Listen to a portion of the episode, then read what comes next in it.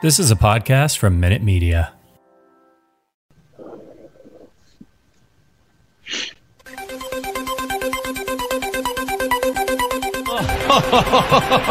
it would be a Wolves fan, eh?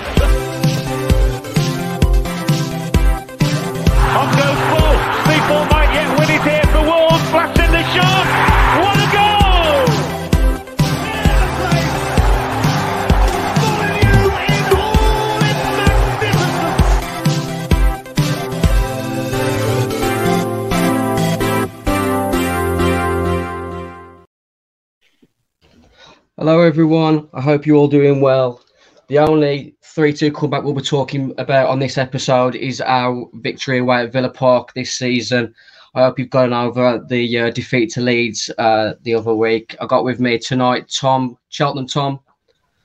Hello, nice to see you. Uh, And also, Posh oh. Tom. I did listen to the last podcast, Stu, the Posh Tom. I mean, anything south of the West Midlands is seen as posh, but I'll take it. Yeah, there's Hard Angle Tom and uh, Cheltenham Tom slash Posh Tom. And as, as people have hopefully seen today, we've got a special guest with us, former Wars legend, now podcast rival, maybe. No, Dangerous never. Dave Edwards. How we doing, Dave? I'm good, thank you. Thanks for having me on. I really appreciate it. No, it's it's good to have you on. I've been um, consuming your podcast in the stiffs quite regularly over the uh, the last week. I finished the uh, best and worst players episodes on my commute home from uh, work today. How are you finding that world? You, Sam, and uh, Gav. Um, yeah, it's, it's really good. So we, we just started it just as uh, sort of three mates who played together and thought, well, let's just give it a go. We can tell some old stories. Our idea was to just go down the pub, have a few drinks, and have a chat. But you quickly realise there's a hell of a lot more that goes into it than that. So it's kind of consumed our our lives a little bit, trying to get it all sorted. Luckily, we got um, a guy used to work at Shrewsbury who was head of media, a guy called Ian Whitfield, along to basically show us how to do it all. And he helps with the editing and and the video stuff. So um, it's it's been really good, really enjoyable. But I didn't realize how much work goes into it, as you guys will be well aware of. Yeah, we've been doing it for. I mean, I've been doing it for what I'd class as too long now, and the Wolves fancast has been going since 2007, just before you joined Wolves, Dave. So that's how Yeah. that's how literally how long we've been going. It's quite. we were niche before niche even podcasts even existed. Say you were the proper early adopters, weren't you? Yeah, we were sort of slating you guys before you even realised what podcasts were, were even about. Um, it's been sort of an international break, which I'm not really a, fan of. What, what about yourself, Tom? Yeah, I mean, it's it's I'm I'm pretty fickle when it comes to these these types of things. I mean, obviously, when it comes to a big big major tournament, you get on board. But I think I watched the first 10, 20 minutes of the Ivory Coast match last night, and then my small daughter started crying, and I kind of just switched off. And I think I checked the score about lunchtime today. But but Dave, Wales Wales did well last week, didn't they? That Bale free kick was brilliant, and there's something about the Welsh team that you kind of can't help but get behind. They're the, they're the good time boys, aren't they? Really? Yeah, I think that makes it an exciting international break. I always think with with England, even the qualifiers, because they're expected to win, the games can be very dull, can't they? And the atmosphere inside Wembley never seems overly great for those sort of games, especially when it's too friendly. Whereas Wales, I think, I don't know, just something different, being a smaller stadium and us massively punching above our weight over the last sort of seven or eight years. Um, and I must say, Thursday night, it was it was the best atmosphere I've ever been in, and that's through my whole career, playing, watching, everything. It was just unbelievable, and obviously when Gaz turned up and put those two goals in as well, it just made it extra special. I did listen to obviously your best and worst players episode today, Dave, and like you just mentioned him there, Gareth Bale. He's, he's literally he's he's so extraordinary. I think that's another reason why fans of, of the Welsh community are so get so buzzing for see the national side because he's, he is sort of a once in a lifetime player, isn't he? He is. He's he's the best player to ever play for Wales. I think he's sort of ahead of. I know Giggs has won a lot of domestic trophies, but I think he's he's done a lot more worldwide or European, especially than, than Ryan Giggs. And, and as an actual player, I think he has the ability to carry a team which no other Welsh person has been able to do before. We're, I don't want to be sort of too down on us, but we are a pretty average team, but who sets themselves up really well, are coached extremely well, but who have a real sort of patriotism, sort of die for the cause. But then you sprinkle Gareth Bale into that, and all of a sudden, we've got someone who can win a game for us. We've got the likes of Aaron Ramsey, Joe Allen, these sorts of players who are, are up there as well. But without Gareth Bale, we would just be a good team. Um, it would, it would it would compete and would get some draws and a few wins. But Gareth Bale just takes you to that next level. He, yeah, as you saw on Thursday night, without him, we probably don't win that game. I've obviously, do a lot of coverage now for the um, the Welsh national side. Um, is there apart from it's a bit difficult to I don't want to put words in your mouth, but are Wales literally one of those countries that can beat anyone on their day? Is that what it's I all really... about? Going getting getting to, getting to Qatar is literally. Is there any team that you if you think Wales come up against and think we, we, there's no way we're not winning this? Or no, I, no think we, we would always give we'd always give ourselves a puncher's chance because I think we stay in games. I think we as as a team and the strategy which the Chris Coleman did and Rob Page does now is all about being solid. We do play some good stuff, but it's about being solid, not conceding many goals, and then you just hope that an Aaron Ramsey or a Gareth Bale, um, a few younger lads to be fair now coming into it, the likes of Harry Wilson, um, Brennan Johnson at Forest is, is real lively. We've got a few players now who can go and do something a little bit special at the other end. Um, and that's why I think we've always got a chance. You can you can see that in 2016, um, even in the last Euros, we, we always give Belgium a game. We seem to play, seem to play them all the time. Um, but yeah, I don't think we're a team that the big ones would really want to play because it is a, a, real banana skin for them. I'm, uh, I started to feel my age when I watched the uh, Nottingham Forest versus uh, Liverpool FA Cup tie the other day when I realised that David Johnson was Brennan Johnson's dad. Yeah, I know. Unbelievable. Let's let's quickly get back to Wolves a second because obviously yeah. you did an episode with um, Conor Coady recently. He yeah. uh, featured for England the weekend in a two-one win against Switzerland. Does it still sort of shock you how far he's gone? Oh, it's it's incredible, isn't it? It's incredible. I actually actually played golf with um, John Ruddy today, and, and um, we spoke we were speaking about Conor and it's just his his rise has just been incredible. And of course there's a little bit of luck in it being right place right time right manager all them sort of things but he's grasped it with, with both hands and he is firmly Wolves captain now sort of the the one of the main men at Wolves purely on on what he does on the football pitch which is is amazing. You can only get yourself so far by being a good lad, a good talker, all those things. You've got to have the ability on the pitch, and Conor's showing that week in, week out. I think fans would have questioned him over the last couple of years. Is he going to be able to maintain it? Can we bring in better centre halves? And I just think he gets he gets better and better each season, and he's becoming irreplaceable. And he goes far beyond what you can do on the football pitch for Wolves. I think what he does for the whole football club in terms of off the pitch, the way he talks about it, he just I think every club in the Premier League would like a Conor Coady as their captain just because he brings the whole community together that much. He really is um, um, the, the, the best person Wolves could have um, leading it. I do think all the fans really appreciate that.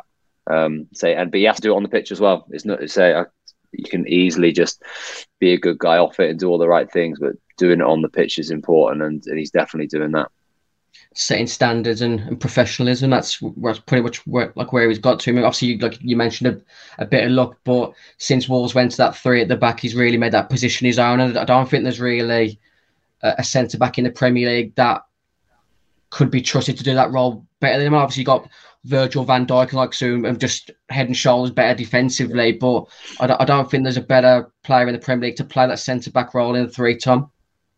Yeah, no, I I agree. I think that I, I, kind of echo what Dave says there that that Coady is. I think he's he's earned his his seat at the table there in the England squad, and obviously depending on formation, uh, depending on the different choices that, that Gareth Southgate makes, I, you know, it's not unreasonable to think that that Conor Coady can go and start games and lead games. We've seen him captain the side before.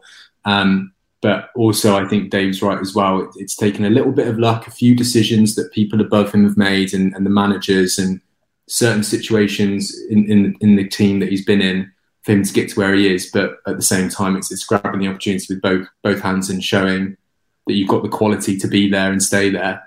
So yeah, just really pleased for him, and it's it's always nice to see a Wolves player in an England shirt. I mean, before Coady, who was that? It was Matt Jarvis, wasn't it?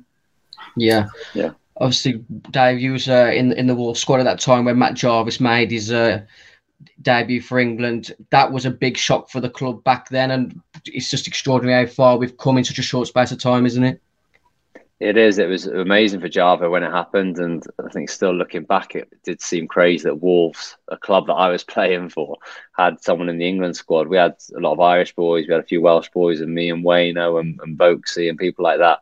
Um, but to get someone in the England squad, that shows how well um, the football club was doing at the time. More Jarvo, he was he was lighting up things on that left wing, wasn't he? He had a real good season the year we got relegated on a personal point of view deservedly got it. But again, he he only got one cap. Jarvo did, so it shows again how how good Conor is that he's not only got a chance, got a cap, but he stayed in there. He's been part of a Euro squad. He'll be a part of a World Cup squad. He's won the armband for England.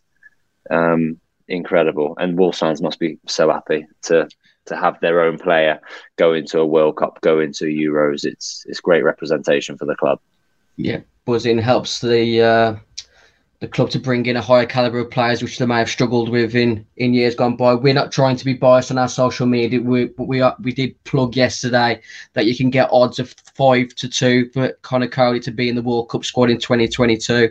And for me, that's that's buying money five to yeah, two. it is. Bet Victor because I, I, said I, and I really need to find some wood. Uh, touching wood, as long as he stays fit, I think he's on the plane because I think yeah. he's that good around the squad. I mean, I think Steve Holland said it at the Euros that he was the most important player in the squad for the yeah. the, the, mentality and the motivation, and the organisation he was helping with the squad. Do you know? Do you know why that is as well? Especially in, in a tournament um, and international camps, is when when you're not playing, you're you'll you'll have sort of the match day. The lads who didn't play the next day, they're expected to train while the other lads are doing recovery. And it can be a group that sulks a lot. Do you know what I mean? That they're annoyed they haven't played. The lads might have won, and they're in running the next day. But I can just imagine Conor just driving standards in those those sorts of sessions. And I think that's invaluable because you need a happy squad. And I think he would massively help the manager and the, the coaches um, do that definitely there was one thing that really scared me, kept me awake during the, the last year I was Tom, is the, the thoughts that if England went to a penalty shootout, that Conor Coady had to take one. And if you know his recent um, record for Wolves and yeah. penalties, it isn't great, is it? No. No, no. I, I, agree. Um, I think that, I mean, that would be heartbreaking, wouldn't it? Would, wouldn't it? I mean, you would like to think that if that happens again in Qatar, and God forbid he has to step up and he misses. There's just something about him. He's, I think he's just got that mental strength to be able to to deal with those those big moments, and that would be arguably the biggest moment of his career and potentially his life. But there's just something about his character and how and how positive he is and how much of a professional that he is that you know. I mean, I'm thinking about it now, and if he had to step up, you you would think that he had the belief that he that he would tuck it away, but as I said, you know, with re- with recent kind of historical form, you know, there is a doubt there. But I think he's got the I think he's got the mental strength to be able to either to, to tuck it away or deal with it if it doesn't go that way as well. But obviously, I'd feel so so awful for him, and yeah, it, I, I would be kind of living every moment of that with him as well. In fact, that's given me a little bit of anxiety now, so maybe we should move on. I think it's just one of those. Just uh, pick your spot and put your laces through. You, you you didn't ever take a penalty for Wolves, did you, Dave? No, I took I took three or four in shootouts um, for Wolves, but I remember the one game where I was in in that last season under Paul Lambert. I was on penalties from probably about the November time. We just didn't get one ever. I was I was gutted. And we played Barnsley away, and um, I sc- I'd scored officially one before half time, but I thought it was two. But Courtney House had nicked one off the line from me. Um, so I thought I was on a hat trick. We got given a penalty. So I've got the ball thinking I'm going to score a hat trick. Never done it before. This will be incredible. Must have stood there for about two minutes. Referee started deliberating with the linesman and they overturned it. And I was devastated. So I managed to get another goal that game, but it only worked out two. Whereas if I'd have had that penalty, I might have got my, my only ever hat trick. And that might have been the difference between you and Helder finishing joint top scorer in the league. Yeah, done. Yeah, yeah. would have done. Helder deserved it. He deserved it that season. He carried us. He, he did uh, from a technical point of view, but your goals were just as key, Dave. Some some key goals that season. The um, the QPR one away, I think, was a was a big one, and the finish was quite decent. Yeah, that was one of my favourites that season. That was. Um, yeah, it was nice. I must say, it took a little bounce just before it got to me. I was going for bottom corner, but it just bobbled a little bit and ended up going the top corner, so it looked a lot better. Ever modest, Dave. Um, Gully in the comment section has just asked Can Dave shed any light on Wayne Hennessy's acrimonious departure in the wake of his 100th cap last night? I mean, Wolves fans are still a bit salty about uh, how Wayne Hennessy left the club, but 100 caps for any country is a great achievement, isn't it, Dave? Yeah, I, I can't even remember the the scenario that he left under now. Um, I remember. Oh, is it League One, wasn't it? And he didn't. Yeah, he didn't play. He didn't, away. That's right. He didn't play at Gillingham away. Um, was that just before January? I don't. I can't. Yeah, I think he was. I can't. I can't time, remember. yeah. I can't remember the ins and He was a outs it, Premier but- League goalkeeper in League One, wasn't he, Dave? Wolves fans never want to see a player leave, but No, he was. He shouldn't have been in that division, should they? No, and obviously he's brilliant for the academy. Come through and he's got 100 caps for his country. I think the, the academy can be really proud. And we were really lucky that that period of time. We had a real good run of goalkeepers, didn't we? We had obviously Matt Murray, who unfortunately had the injuries, but then we had Carl Ikeme and Wayne, who were the same age, both coming through. And that's some some standard of goalkeepers coming through the academy. But Aaron McCarron never stood a chance, did he? I know, yeah, it was always going to be tough. But but Wayne, you know, he's he's a terrific terrific keeper, like top top draw. He's very rarely makes a mistake. He's usually really solid, and he's been like that probably for all every every cap he's had for Wales. He's never let his country down. Just just really really solid. Um, yeah, it's class for him. Unbelievable. We spoke of um, Gareth Bale's free kick for Wales earlier on. What's your have you got any sort of um, connection or, or working alongside uh, Tony Roberts, who's had a bit of big, quite impact in both set pieces in Wa- in both areas for Yeah. Wolves this season? Yeah, T Rob as he's known, he's um he's he's a great guy. Obviously, I knew him from Wales, and he was played a big part in the set pieces for Wales as well. He would take all the defensive and all the attacking ones and all the organisation before games, making sure everyone's aware of who they're marking and things like that. So really pivotal. Um, and I know the lads think the world of. Wolves. I spoke to Conor about him. Absolutely loves him. He's he's the life and soul of the place. He's that sort of character, really bubbly. Now, I was speaking to John about him this morning, actually, um, asking what he thought of him. And again, John absolutely loves him. Says his sessions for the keepers are, are so imaginative, keeps them on their toes. Um, yeah, and he, he's up there, one of one of the best coaches he's ever worked with. So brilliant coach, but so you don't usually get goalkeeper coaches be so um, involved in the set pieces. They're usually there and thereabouts, but so he he takes every single detail for Wales, and I, I imagine he does the same for Wolves. And but up until maybe the last few weeks, Wolves have been pretty um, pretty unbelievable at.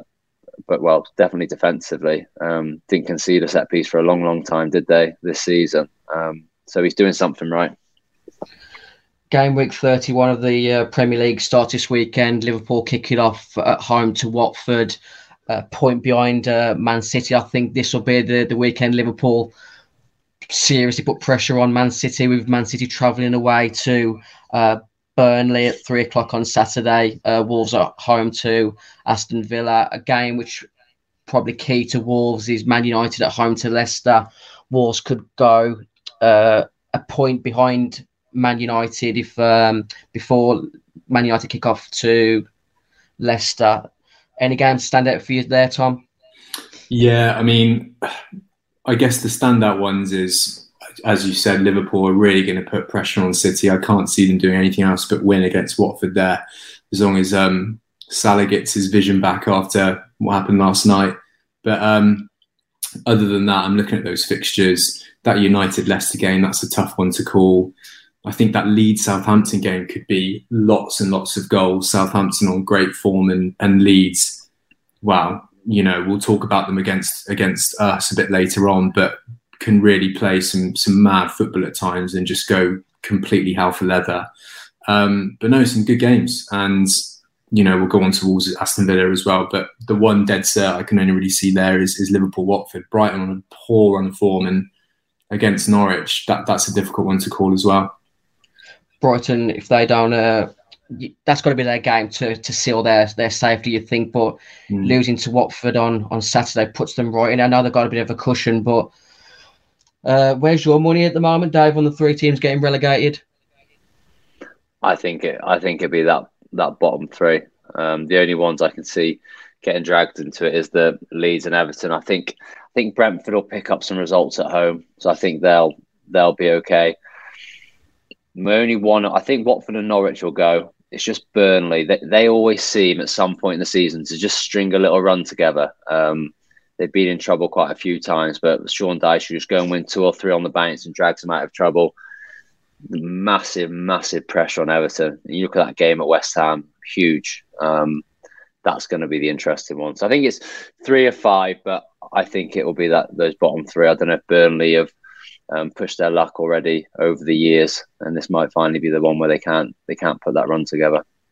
That's my feeling at the moment. I think, like you just mentioned there, Dave. I think Burnley have finally overstayed their welcome. They've had a good good few sort of um, great escapes, and the, the strikers don't seem to be as uh, effective this season. Dwight McNeil hasn't had uh, as productive a season as he had, as he's had in recent years. Um, where's your money on who's winning the title, Dave? One point between Man City and oh. Liverpool at the moment. It's going right, to, right game, going right to the last game of the season. Liverpool at home to Wolves. Yeah, yeah. I, the momentum seems to to be with Liverpool doesn't at the moment, but that when they when they play each other, that that'll be the decider. I I can't see them really slipping up too much all the way through. I think they'll put a lot of focus on on the league. I know they're still both in Europe, but yeah, it, it's too close to call, isn't it? Which is it's good, it's exciting. The last thing we wanted, which it looked like around Christmas time, was Man City to run away with it. So it's for the neutral, it's it's good to see. But just look at that table, I'm just more gutted with Wolves. Those few games they threw away last month as oh, it's taken them out the running where really they could be right up in fifth above Spurs, couldn't they? Quite easy could have turned two of those games around. I think it's so it's so sickening the the two defeats to Arsenal and the defeat to West Ham. If we would yeah. have um, just drawn all three of those games, it would have been yeah. just so much more uh, pleasant to look at. And yeah. the the natural pessimism of Wolves fans at home to Villa on Saturday, ten points in front. We keep saying mind the gap, but I think that gap could could get closer, couldn't it, Tom? Yeah, I, I agree. Um, you look at Leicester as well. They they've got three games in hand on us, ten points behind.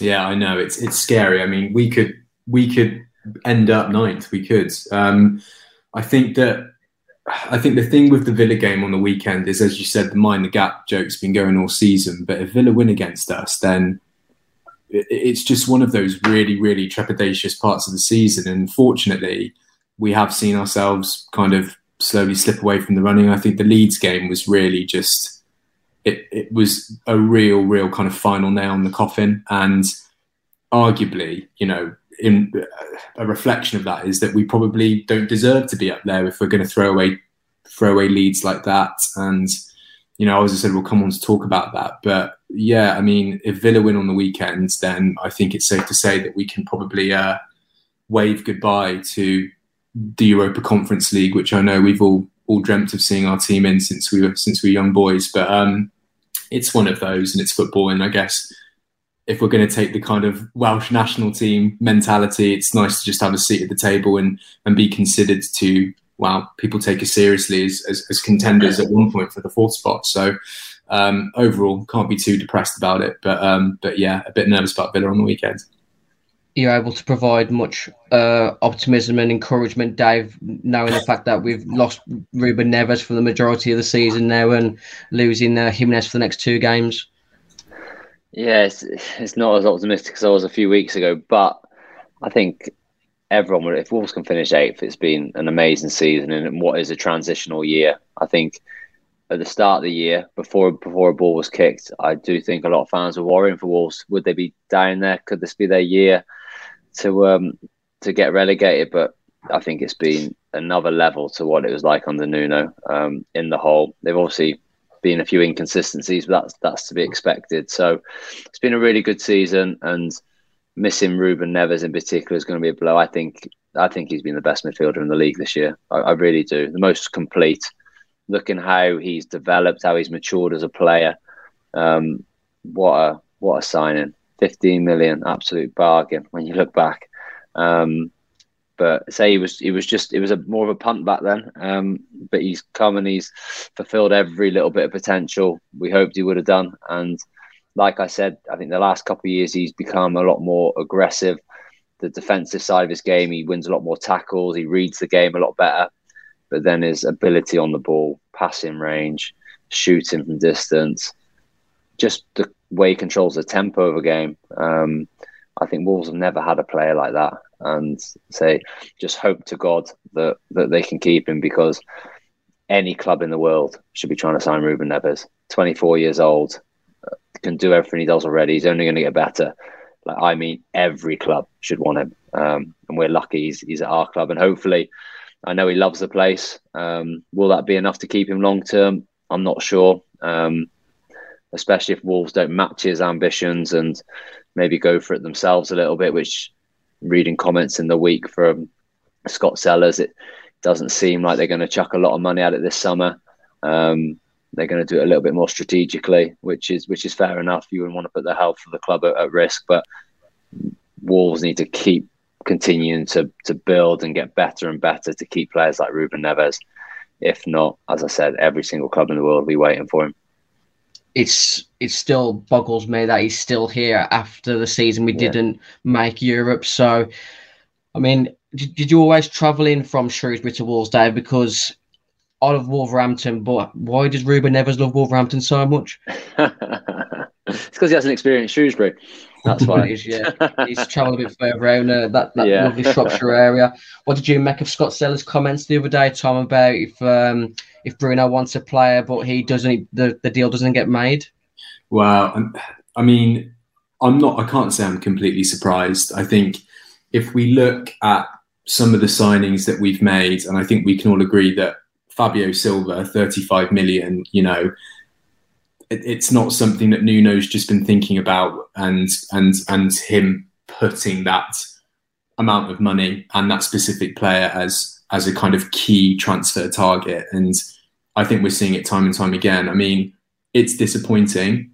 Um, I kind of understand it, I guess, but it is frustrating as a fan who, as as Dave says, wants to keep those players like Neves and keep them happy and keep them ticking over because ultimately, and I guess I've never really thought about this before, but in a situation like a club, in a club situation like we have, we're not a Chelsea, we're not a Man City, we're not a Liverpool where there is that kind of prestigious element to them where players just want to be there because they are a Liverpool player or they are a Chelsea player. With Wolves, it could really go either way. As Dave said, we we we were kind of probably being spoken about being relegated at the beginning of the season. So it's really important that we sign the right players so we keep our best players too. And I don't think that is similar for the clubs above us. I think that clubs above us can keep those players because they are those bigger clubs. But with Wolves, who, you know, there's an argument that we're maybe shooting above our weight, or you know,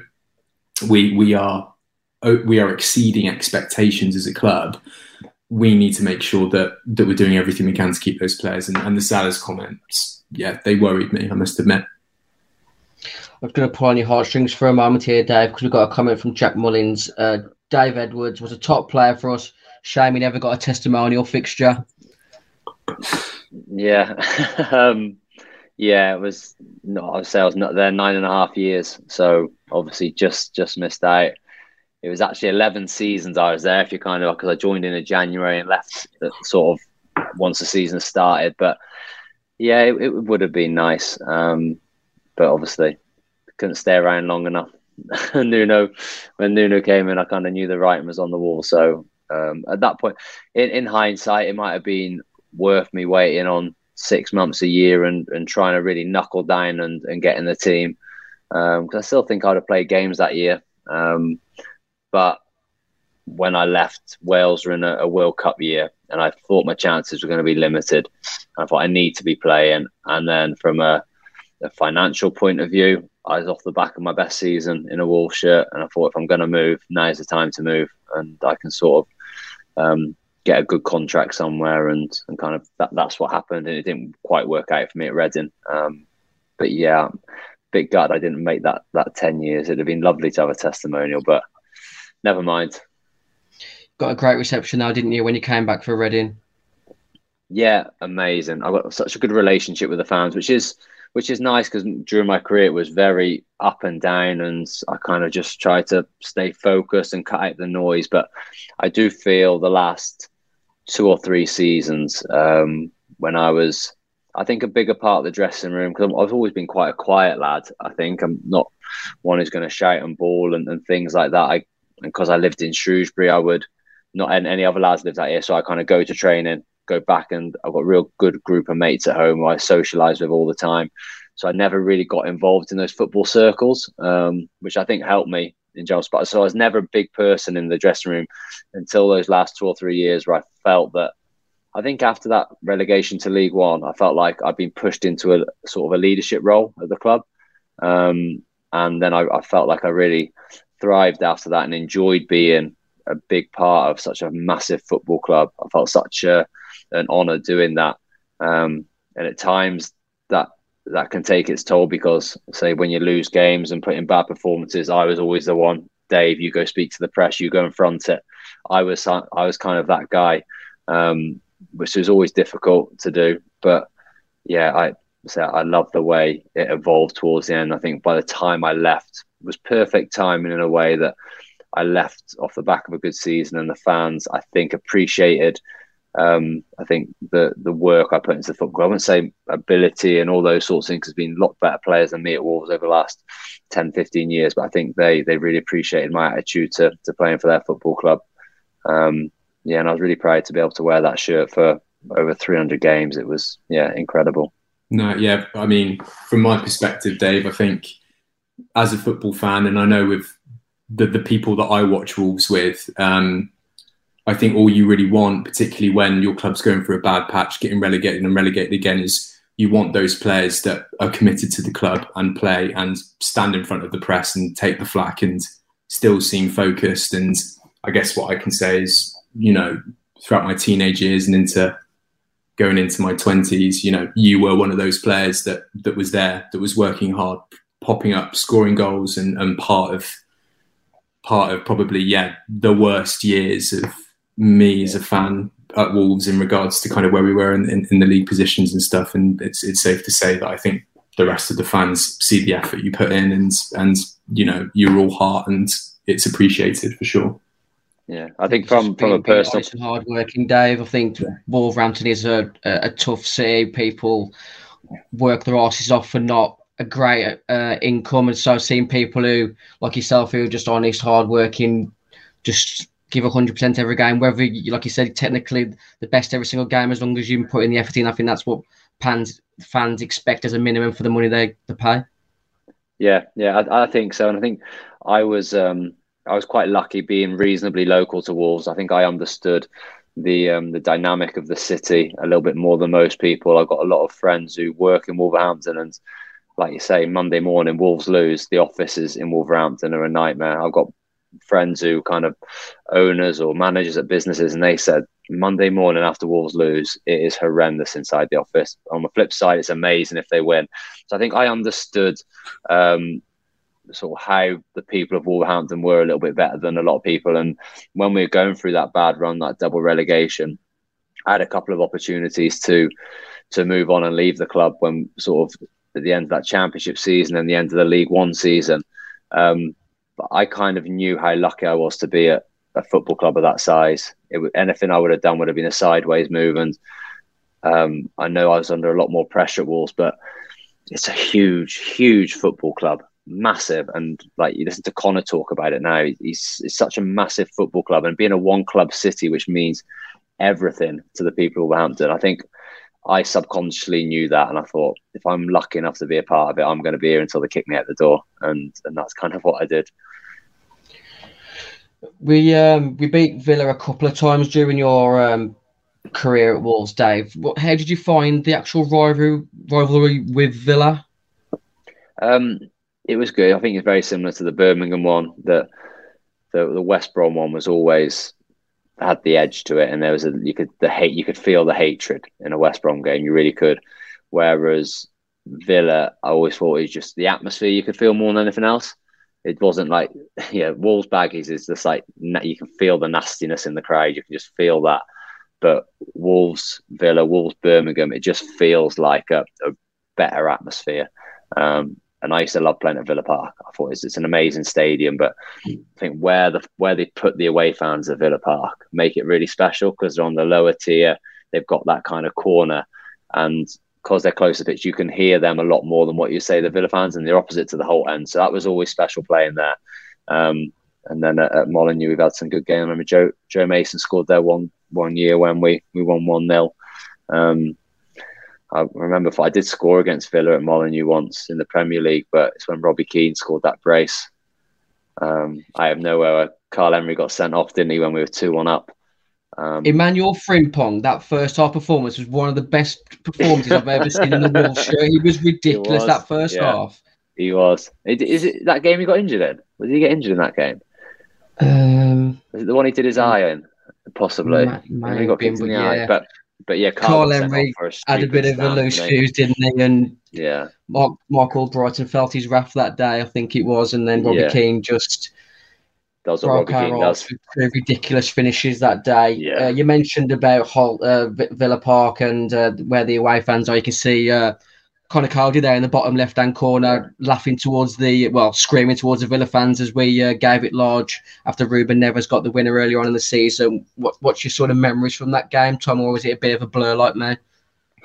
Yeah, a bit of a blur, really. I mean, I, I must admit I wasn't at the game, but I was following it on my phone. Um, I think I was out and about at the time, but I, I remember seeing it being being two 0 and kind of resided myself to to the to the notion that that we'd lost that game or we might be able to scrape a draw. But yeah, when I saw that notification pop up my phone and, and we'd won three two, I must admit it was probably one of my highlights of the season, even though I wasn't there to see, to see it myself. It's always good to get one over your rivals, particularly the particularly the Villa, who, I mean, there's lots and lots being said about Villa at the moment from from all sorts of different people, and at the moment there seems to be this kind of this feeling amongst Villa fans that that they're now kind of knocking on the door and, and, and then this new kind of club that's now an established Premier League team and is ready to push on. I'm not convinced by that. Um, and I think it was good to to kind of put them in their place a little bit, particularly after that ludicrous John McGinn celebration. But there, there you go. Um, but yeah, um, a good day, a good day for the Wolves. How have you? What's your opinions on Villa this season so far, Dave? Obviously, Steven Gerrard's coming after Dean Smith. The signing of Philippe Coutinho suggests they're moving in the right the right direction as a club from an investment point of view. But ten points behind Wolves at the moment. Yeah, I, I think they're in a better place than what they were last season. I think Steven Gerrard's a good appointment. I think he's progressed the football club. Um, but they spent a lot of money, haven't they? Do you know I mean when you look at them? And I think I do think with what Scott Sellars is saying and Wolves' approach to things, I do think the long term health of Wolves will be a lot better. And I think they're building a stronger foundation to kick on from. They're not they're not willing to go and break the bank just to try and just get into that. Whereas I think Villa, they've done that. They've taken quite a few punts on on big money signings. Um, and I say for, for what for the players they've got there, I do think they should be doing maybe slightly better than what they are, but they are a work in progress. But I think Wolves, um, as a football club, is in a lot lot healthier and a lot better place than what, what Villa are at the moment. What's your feelings on esports, Dave? On esports, you got a young lad who must be involved yeah, in that sort of area, mustn't he? He loves it. Yeah, he loves his feed from Fortnite. What's the? I said have look at the form table. Obviously, Villa have won three out of their last five. Wolves have won two out of the last five. Uh, you look at some of the stats on on the right. Wolves average 1.03 goals a game. At Villa average 1.41. Uh, Wolves have got more clean sheets, which I think was one of Villa's main um, sort of attributes to where they finished in the league last season. But how do you see this game going, Tom? I'm nervous, mate. I must admit, um, it's a really, really hard one to call. Uh, the the thing with Wolves at the moment, for some reason, I, I'm just thinking back to the Leeds game, and I can't remember the last time that happened in at home. Comfortable lead and just just throw it away. Um, And going into this kind of game against Villa, which is going to be a huge, huge game, it's, it, it, it's going to be one of the biggest home games of the season. I would like to think that we'll win, but I really can't call it. I really can't call it. And you know, I'm I'm having these kind of little devil on my shoulders telling me that that maybe Villa could nick it, but the optimist in me is saying, "Wow, I'm thinking it's going to be one all, maybe even nil nil. It's going to be a tight fixture. Um, I think particularly because we're missing Jimenez and we're missing Neves and you know Neto and all the rest of it, it could be a fairly, it could be a fairly um, I don't want to say weak starting eleven, but definitely not our strongest. And that look at that sort of um, lineup there from from last game, like you mentioned, Tom. We're going to have sort of Ruben Neves and and Jimenez missing. Do, do you do you see the back three staying the same? Uh, Boly, Coady, and Saïss. Yeah, I mean, maybe it, it, might be good to get Kilman back in. Boly played yesterday, didn't he, for the Ivory Coast? Um, so maybe I could see Kilman being switched back in.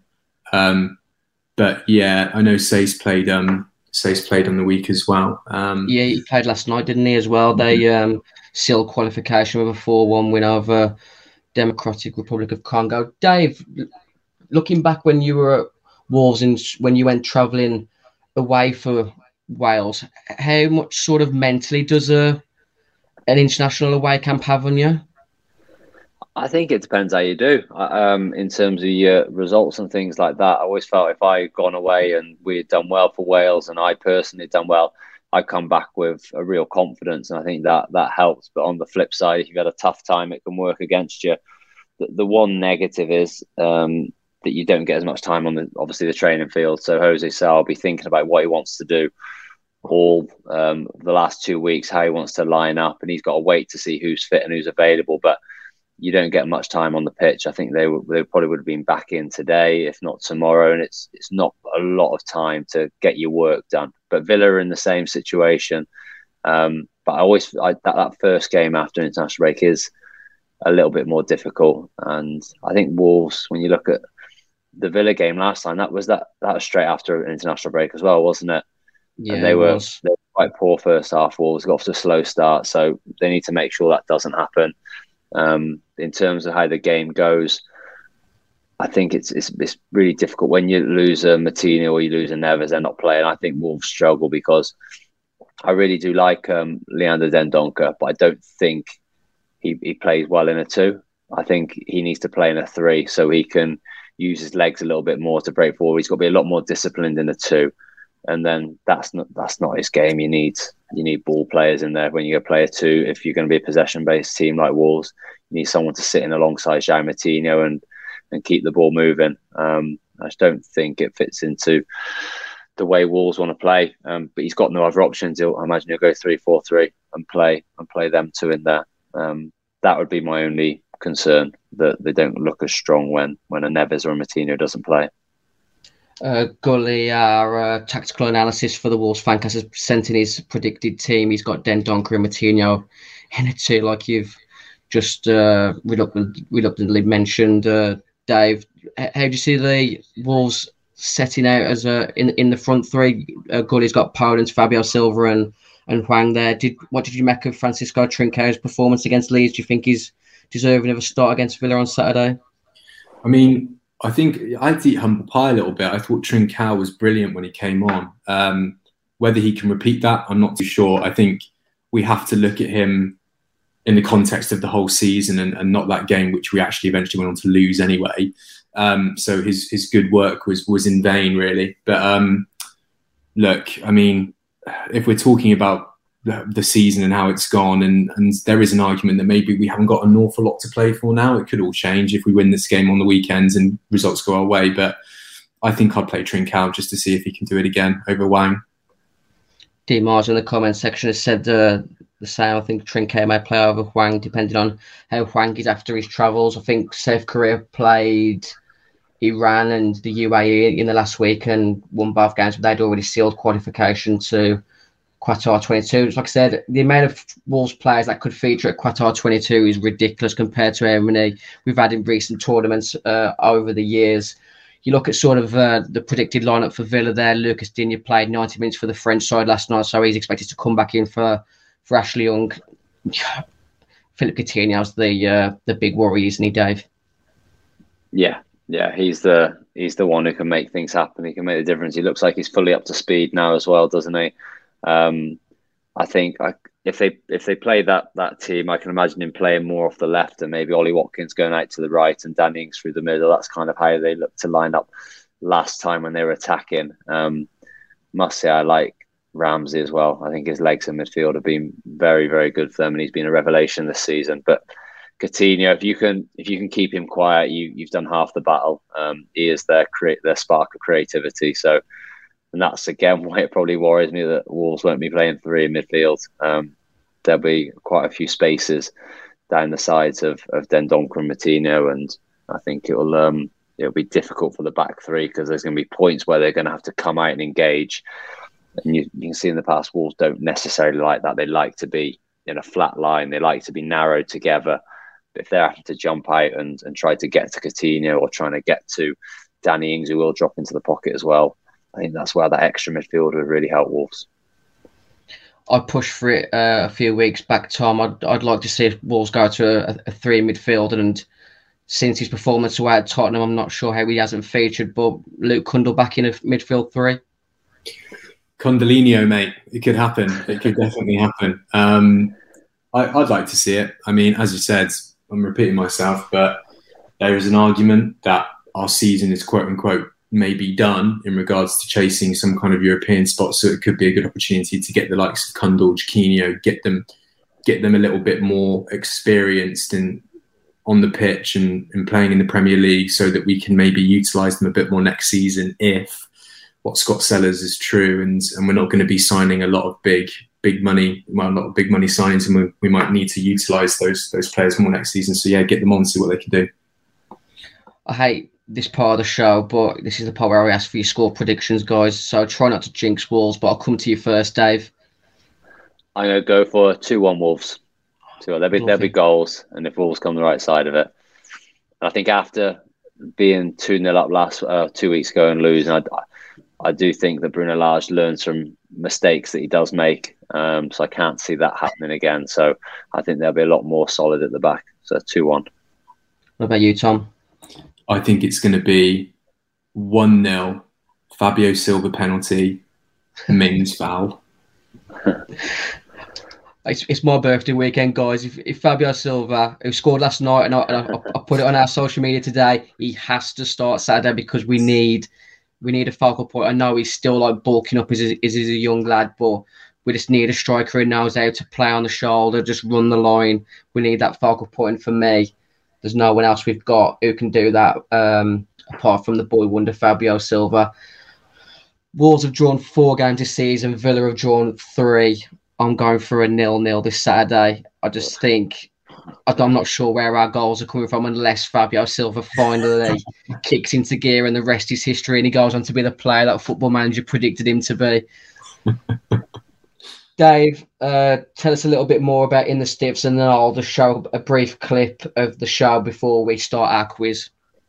Um, yeah, it's like I said, it's a podcast that me and two of my old Shrewsbury mates have, have started. We just wanted to give a bit of an insight to probably lower league football, and so we've all played at completely different levels throughout our careers as well. So a real good range of what happens inside dressing rooms and stories and things like that, and then more recently we've had a couple of guests on. We had Conor Coady on, who was was great value, trying to not just look for stories like you'd expect. Um, say a lot of podcasts do that, or a lot of um, sort of football podcasts do that.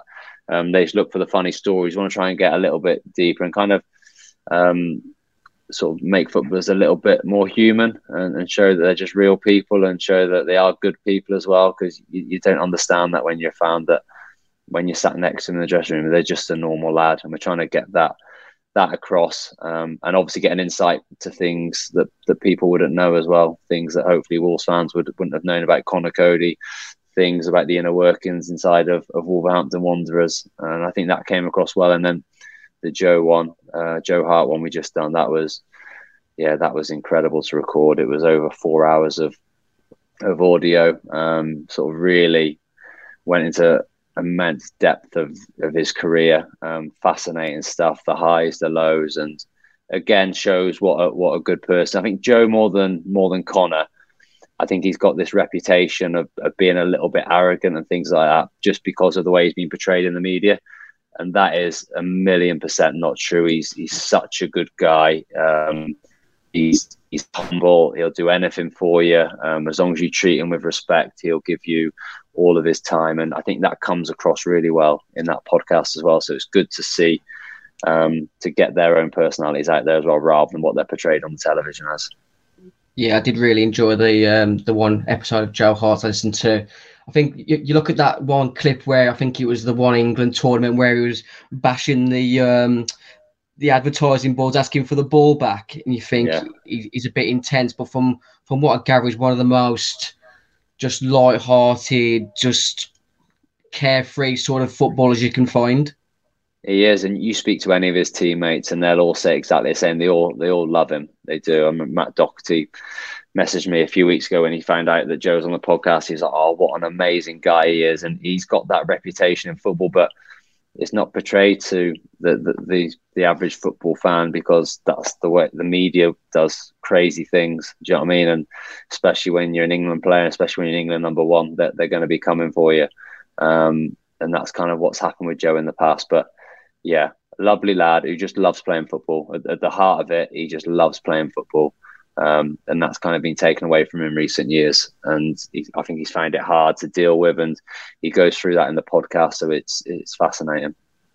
You can find Dave Edwards, Gav Cowan, and Sam Aston at In the Stiffs on all the social media channels and and YouTube. We'll show a quick clip, which is how Conor Coady seduced Nuno on the plane, and then we'll do our quiz. Then Nuno came in. Yeah. And Nuno loved you straight away, didn't he? Yeah, I, I got on really well with him. Really, really well with him. Somebody said, Conor, it was a, something about a plane journey or something from Austria or something, and that's when you and him Yeah. clicked for the first time. There's you dropping stories. you dropping All I can say is that All the lads were the back of the plane. Is this weren't you they? dropping stories? in? no, no. So Codes had played right back the year before, and then Like, not, not out of position, not, not somehow he's Little bit run of the got somehow he's got his um, boarding pass at the airport to go to Austria. He sat next to Nuno, spends two hours next to Nuno on, Nuno on the flight. Got off the plane with the captains on. Playing a sweeper. hey, come on, whatever you got to do, mate. Whatever you got to do, is dog it, dog out we there. you know what? That's about right. It's a dog telling dog out there. really enjoying the episodes again at In the Stiffs on all the social media channels, YouTube, and all the uh, reputable podcast outlets out there. We'll do our quiz now, sponsored by Pixel Yeti Media. I've got four questions this week, and it's predominantly Dave Edwards based. So anything that Tom doesn't get right, Dave, I'll be expecting you to get it right. The All first right. question, Tom. What shirt number did Dave Edwards wear when he first joined Wolves? Oh, mate. Do you, a memories there, one. Dave scoring that goal uh, away at Scunthorpe. Yeah, my debut that was. John wasn't- Murphy, the goalkeeper, didn't have one of his Yeah. greatest moments, but No. they all came down to Dave. No, and I played with Murph at Shrewsbury as well a couple of years ago, and I always reminded of that. He's done me a solid favour there. Set you on your way. Yeah. Shirt number, Tom. 22. Oh, It was close, wasn't it, Not Dave? bad. But do you want to tell him the right answer? 26. Correct answer was 26. We had a big squad bit of- when I arrived in January, and that was the first one available. I'm gonna, I'm gonna um, put you on the spot again here, Tom, because you uh, you forgot it. Well, I'm, I'm giving you the answer here. Who was number four at that time? Number four at that time. Oh, God. Top player he was. Top player. Top player. Number four, top player. Oh, God. This is really, really putting me on the spot now. Um, oh, mate, let's think about that. I don't know. Lee Naylor? Oh, no, he would have gone by then. I don't know. You forgot about him two weeks in a row, Tom. Yeah, George Say George Olofinjana. Right. Dan, mate, you can't keep doing this. Sorry. This is how my quiz goes. Tom, there's a bit of a video where um, I- I think Dave will remember the goal, but everyone knows how the game ended when we beat Wolves 4 3 at Molineux. But how did the reverse fixture finish that season at Elland Road and who scored for Wolves?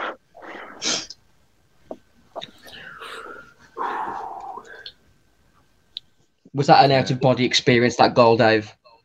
That's the best moment I've had on a football pitch. That was, yeah, yeah, it was just incredible. I remember saying after the game, if you just bottle that 15 seconds up, oh, it'd be incredible. It was because I think there's so much. It was Easter Monday, wasn't it? The game, and that got us into the playoffs, and we felt like we were the form team then. We thought we was we was going to get in there, and unfortunately, it didn't quite happen. We lost at Blues the following week, which which killed us. Um, but with the most ever points not to get in the playoffs, weren't we? 78 was it? Incredible. The Blues defeat and the, the draw against Ipswich at home really That's right, us yeah. towards the end. That Yeah. um, was that obviously four three. The atmosphere was huge. Any other sort of atmospheres that stand out for you during your career at Molineux? Um, QPR when we won the league, um, that was that was pretty special. Um, yeah, that was. I remember after Sylvan scored to take us one 0 up, the the next ten minutes was just electric in there. Um, they sat, they were singing that "We Shall Not Be Moved" song, and it was yeah, that was probably the the best one after that. I think we started singing that we can't, we cannot be moved away at Forest when we won one 0 when Kightly scored, and Yeah. every single game from that weekend, that it was like you said, that was just an iconic It was all on the flags, season. wasn't it, and everything. We, we was not going to be moved once we got in that top spot. I mean, every time, we, I mean, we had a bit of fortune because every time we lost that season, Reading and Bu- Blues both lost. yeah, definitely, yeah. But yeah, we deserved it in the end. You don't you don't finish top of the league if you you don't deserve it. Let's go back to that question, Tom. Do you remember the reverse fixture from that season, Leeds against Wolves? Uh, what was the score and who scored for Wolves? I'm going to go one all Benicophobe. Oh, you've gone way too ahead of there, haven't you, Dave? I'm trying to remember which which season. I've got a feeling is it the one where Clarkey scored, Leon Clarke. It was Leeds one, Wolves two, Wolves two. and Leon we- Clarke scored the winner, like Dave just said. James Yeah. Henry got the other goal. That's Bit right. of a bit of a. Um, I'm, so, I'm, I'm glad you remembered that game and who scored, Dave. Because do you remember coming off at half time? Yeah, we're one 0 down, and he went for. I was always the one, so I'd obviously I'd play a, a ten usually under Kenny, so it'd be like a four four one one. And whenever we were losing, I'd be straight off, and they'd bring a striker on to go four four two, and that's what happened, and it worked. Fair play to him, it worked. I think Leon came on, didn't he? Um, yeah, we we one 0 down at half time, and then Lenny scored a scrappy goal, then Leon scored, and yeah, I remember him wheeling away to the Wolves fans just to the right hand side after he scored. Played alongside um, Leon Clarke recently at Shrewsbury. Yeah, I was, yeah, for a little bit. Yeah, yeah, he was there. So still the same. Leon, he's he's quite a quiet lad, but really, really nice guy and good finisher. He's had some career really. When you think about when he left Wolves all those years ago, um, he kind of went down the leagues a little bit, but bounced back really well. Um, yeah, he's had a top career. Question three: Who scored? Obviously, Sylvan Ebanks Blake turned 36 yesterday. Who scored more goals in the FA Cup for Wolves? Sylvan Ebanks Blake or Dave Edwards? Tom. Well, the man's here, so I've got to go Dave Edwards, surely. Do you know the answer, Dave? No. So I think if I scored, I remember scoring a, a couple against Fulham, um, the Molineux in the snow. Do you remember that game? Yeah. Um, I can't remember if I scored any more. The correct done, answer was surely. Dave Edwards with two goals. Oh, it was just those Sylvan two. Ebanks Blake did not score a goal in the FA Cup for Wolves. I, I found out yesterday. That's a shocking statistic. Nine times he played for Wolves in the FA Cup and didn't score once. But if you look back, we were pretty terrible in the FA Cup during Yeah, the we didn't do- 2010s, weren't we? Yeah, we didn't do well up until um, that season where we beat Liverpool. And then we had Chelsea in the fifth round, was it? We beat Sto- yeah, we beat Stoke and Liverpool, didn't we? That was the only real cup run I had with Wolves. Yeah, quite a memorable cup run. I mean, the the the Stoke two 0 away was proper unreal performance. Carl Ikeme was literally a wall that day, oh, wasn't it? mate, unbelievable. I remember Marco made- still has nightmares about Ikeme, I think. um, Morgan, I remember Morgan Gibbs White came on, didn't he, that game um, for his debut, only 16. And then um, Doc scored a free kick, didn't he? Yeah, yeah, yeah, some someday that was. Unleashed his um, David Beckham that day. It was a Yeah. ridiculous free kick in the top left hand corner. The last question is, and this is this is I'm, I'm not even expecting you to get this, Dave. It's a bit of a difficult one. In on all uh, sorry on 14th of January tw- 2008, Wolves signed Dave Edwards from Luton Town, but what Wolves defender left to join Leicester City on a free transfer that same window? We had a couple of questions as well, Dave, in the uh, on the on the Twitter. Do you regret the highlights? Yeah, of course. But it was very fashionable back then. me and me, who was it? Me, Andy Keogh, Steers. Richard Stearman. Yeah, The uh, picture of you on the left there, Dave. I- I'm not sure whether it's like you envisaged that question before it Yeah. happened, or whether you put a shift in that there. Do you want to have a guess at the defender that joined Leicester City that same transfer Dave uh, joined? Um, do you remember any defenders being uh, waved goodbye that January, Dave? um, Jamie Clapham. Is, is it him? You, I can't knock you, Dave. That's why we love you. You just you hard working. just get every, get all the basics right. You can't I can't knock you, Dave. I I remember never Jamie expected to get that. That's why I came to you first. Yeah, I couldn't remember him um, where he went to, but I remember him being there for a very short time when I was there. So, yeah, that was the only one I had in my mind. Thanks to everyone that's um, joined us tonight. Uh, Wolves Fancast, part of the 90min.com network. Just going to put Dave a little bit on the, the spot before we, we end it tonight. I'm just going to give you three Wolves players during your Wolves career. I just want you to either give like a one word reply of what you thought of them or just a little story. First Okay. one is Karl Henry. um, rash. no, but a lead, no, more of a leader, leader, um, prop, proper captain. Karl was proper captain. He would he would have the difficult conversations um, on behalf of the lads all the time. So even if it jeopardised, I remember him the amount of times he went and spoke to Mick about things that the lads wanted to get across the manager, but he would have made himself kind of have made Mick question him, but he would always back the lads on every single occasion. He was yeah proper captain, and I think when it got taken off him, I think that was a ma- that was probably Mick's biggest mistake. I think um, in in his time because Mick was unbelievable for the club, but should never have lost the captaincy. Karl Second one is Ruben Neves. magician. You, One you- word. you can't describe him any, any other way, can you, Tom? No, he's ineffable. Absolutely, it's there's almost no words. Um, I think magician puts it puts it quite lightly. Um, revelation as well for 15 million. Like absolutely. if uh, our viewers will, I'm, I'm imploring you to keep, to keep listening to uh, the In the Sticks podcast. I've heard you just you describe Stefan Maierhofer for Dave that can catch that in one of the episodes. the uh, the third player for me is Geoffrey Mujangi Bia. Jeff. he had some talent, the boy did. Christ.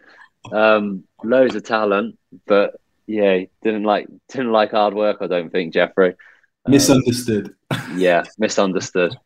He was, um, yeah, he, he didn't speak much much English. He'd produce some absolute mad moments in training of brilliance, but you just you wouldn't have been able to play Geoffrey in a or play him a lot in the proper game just because there's no way you could you could trust him because I don't think he understood much English and yeah you wouldn't if you if you go if you go into the last ten minutes of game one nil up he's not the sort of player you would trust to to dig in and track his fullback all the way he'd just switch off and yeah not the hardest working player That's it for tonight's episode, guys. Thanks for tuning in. Thanks for those who commented. Hopefully, we'll be back on uh, Sunday with a podcast. Hopefully, with a good result over the Villa. We'll catch you soon.